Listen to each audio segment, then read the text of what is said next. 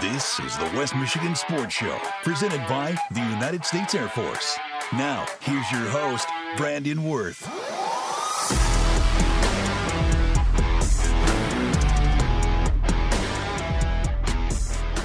Here we go. This is episode three of the West Michigan Sports Show right here on WBRN, sponsored by the United States Air Force. I'm Brandon Worth, your host, and so excited you have came back for the third episode of this new podcast series devoted to the local sports success all around. It has been a great start. And I'll tell you what, I've gotten a little bit of a sneak peek here in the planning, and I am super excited for some of the episodes that will be coming out later on. So make sure that you hit the subscribe button on whatever podcast platform you are on, whether it's on the website at bigrapidsdailynews.com or on Spotify, Apple Podcast, and spoiler alert here just for the listeners, we might be going on to some more platforms. So stay tuned for that. We're always looking to expand the show and that is something that is in the works, and there might be more platforms coming. So if there's one out there you might want to stay tuned because it might be coming to the platform that suits you best. But today's episode, we are talking about softball and all the success that we got. Last episode, we heard a lot of great feedback from the baseball recap, which had a lot of great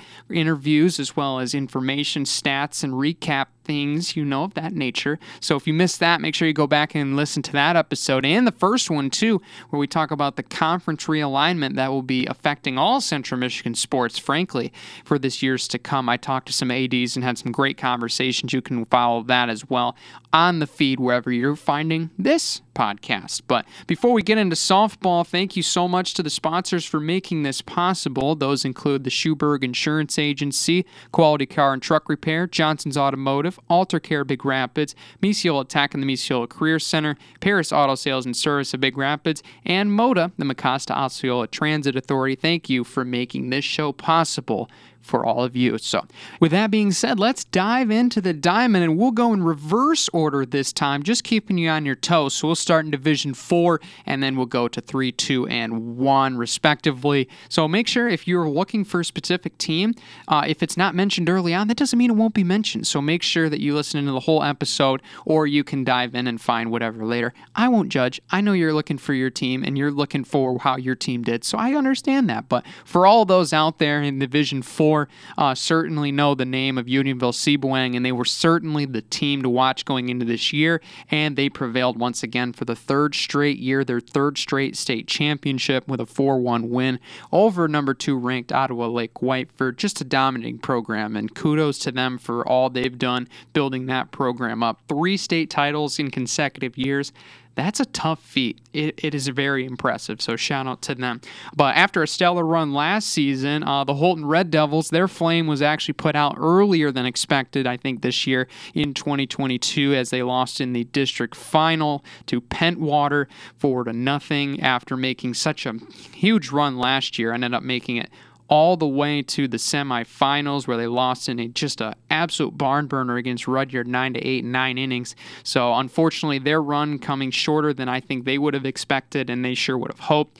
Um, but simply just a great year still for Holton, I believe, coming out of the silver as conference champs, and certainly something to be proud of there. Uh, White Cloud, who was also in that District 108, they ended up falling to Pentwater 6 to 1 in the semifinal round, which led to Pentwater beating Holton and So Pentwater, the one that took out both CSA silver teams in District 108, but also the Marion Eagles enjoyed a very good season this year. They didn't quite reach the regional round where they lost to Holton in their route to the state semis last year. The Eagles still finished in the top quadrant of their conference, and they ended up losing to conference rival Mesick in a 3-2 nail biter in the postseason this year. But very good performance for them. Very good to see them at high success. But anyway, moving into Division Three, and certainly where where the local story was probably most prominent. The Evart Wildcats, what a fantastic, fantastic season, making it all the way to the state final and just coming out just short against Millington in extra innings. Just a heartbreaking story,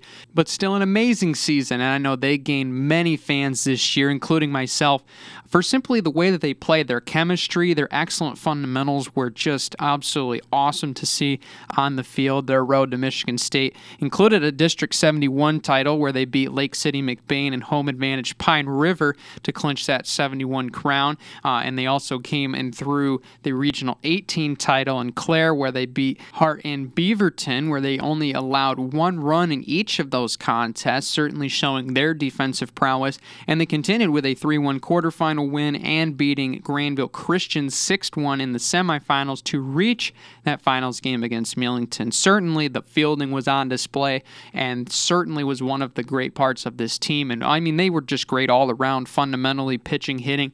And I asked Coach Amanda Brown about how the team grew over the season. She said that what made everything click was turning an action into a reaction. They, they just had to keep their heads on straight. I mean, when we would research teams and we would know something about them, we tend to think too much about what they might be doing instead of worrying about what we're going to do to put the ball in play or to make this play. And when we just made everything a reaction instead of a thought, it was so much more fun to watch. And we, that's what we preached all season long. It can't be a thought, it has to be a reaction.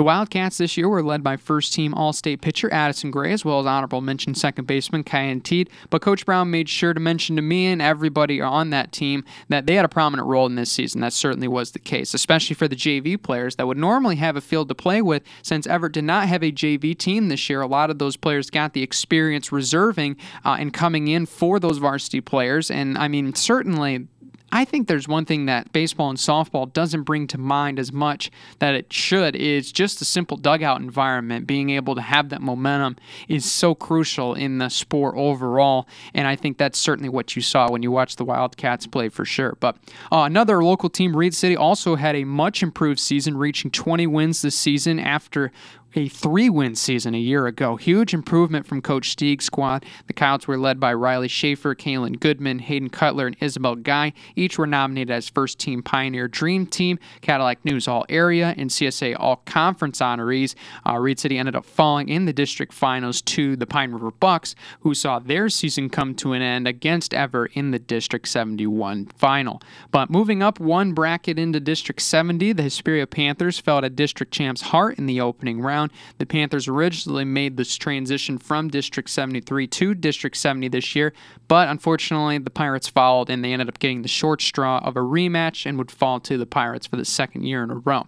But speaking of District 73, Ravenna held strong as the best of the district this year, beating CSA's silver opponents Kent City and Newaygo's victor and host Montague. The Eagles led the silver with five upperclassmen reaching all conference honors, while Nuego continues to fight for success under head coach Becky Scott. Over in 74, Central Montcalm couldn't quite replicate their dominant 2021 campaign that led to a state quarterfinal appearance where they fell in the district final round at home 8 to 4 to Ithaca. Lakeview also fell to the Yellow Jackets while Morley Stanwood lost to St. Louis in Lorimer's first season as head coach. Moving up US 131 and into Division 2, it was Big Rapids that took home the crown in District 35 for the second year in a row, beating Cadillac 7 0 in the title game. The Cardinals would reach the regional semifinals where they would fall for the second straight year to powerhouse and host Gaylord. According to junior Riley Heist, the team just couldn't keep up with Division 2's top ranked ball club. Yeah, we knew that if we won our district, Gaylord was going to be a tough matchup. They knocked us out last year and they're a good ball club, and our regional was really strong this year, so we knew it was going to be a tough matchup, but we hung in there with them at first and just never recovered once we got down. Despite the loss, Big Rapids still showed dominance all season long. The Cardinals ran through the CSAA Gold season unblemished for another conference title and won 33 games this year. Big Rapids used elite bats to record a team average of 432 at the plate. That's not just one player, that's their whole team of nine plus players at 432 as an average. Very impressive with the bats, including 126 extra base hits and 385 runs scored. When asking head coach Dawn Thompson, she said the team thrived off of their preparation and their approach. To be honest, a, it has been a lot of preparation, um, but again, it's our approach. I think our hitters are very disciplined. Um, and they understand that we have hitters one through nine that can come through for us. So there's that confidence that maybe if I have a bad at bat, somebody is going to pick me up. And, you know, hitting can be contagious. And I feel like our team gets on a roll and we don't stop. Um, it doesn't matter if there's no outs or two outs. They're going to go and battle and have the same type of at bat. So very aggressive and very disciplined. Individually for Big Rapids, sophomore Melissa Warren led the team, hitting 595 this season with 19 doubles and 8 home runs. Sophomore Ferris Carroll led the squad with 20 stolen bases and 4 triples. Riley Heist paced the cards on the rubber, winning 22 of 26 contests this season, including 182 strikeouts on the mound and a 1.80 ERA. Very impressive. Chippewa Hills, also in District 35, fell in the quarterfinals to Shepherd this year, but it should be known how great they improved from a registered two win team a year ago to over 20 wins this season at 21 and 16. Round of applause for them. That is a huge turnaround for the Warrior team. Over in District 36, the Grant Tigers, you could say, earned their stripes this season, beating Fremont, host Whitehall in a 12 inning game, and Ludington in an 8 inning game to hoist the district crown. What a fight that was. They would go on to lose to future semifinalists Escanaba and Gaylord 8 to nothing. What could have been a CSAA showdown for the regional crown, what could have been Big Rapids against Grant. I certainly would have liked to see that. Tri County also came up short in District 36, losing to Ludington in their rebuilding season. Stevensville Lakeshore was the team that took the overall title in Division II this year and earning their record tying eighth state championship. Eight state championships. Now that is what you call a dynasty. Their win over Trenton 6 to 2 gave Coach Denny Dock his eighth title with the program and certainly has done an incredible job with that team. Rounding out the episode, Division 1 this year was owned by Allen Park, who avenged a 5 0 2021 finals loss to win 5 0, how appropriate, in their win over storied program Macomb Dakota in 2022. So congrats to them. But thank you guys for tuning in for another recap episode. Thank you so much for your support. And don't forget to subscribe and like the show on all of the media platforms that we are on. We appreciate all the support that you guys have with this show. I'm having a lot of fun. I'm certainly hoping you guys are having a lot of fun listening to this.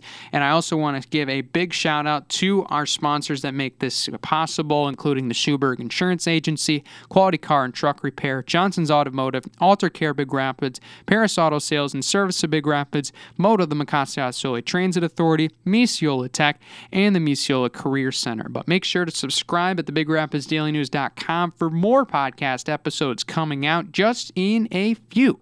And let me tell you again, there are going to be a lot of great episodes coming up. But thank you guys so much for your support. This has been the West Michigan Sports Show presented by the United States Air Force. I'm Brandon Worth, and we'll see you next time.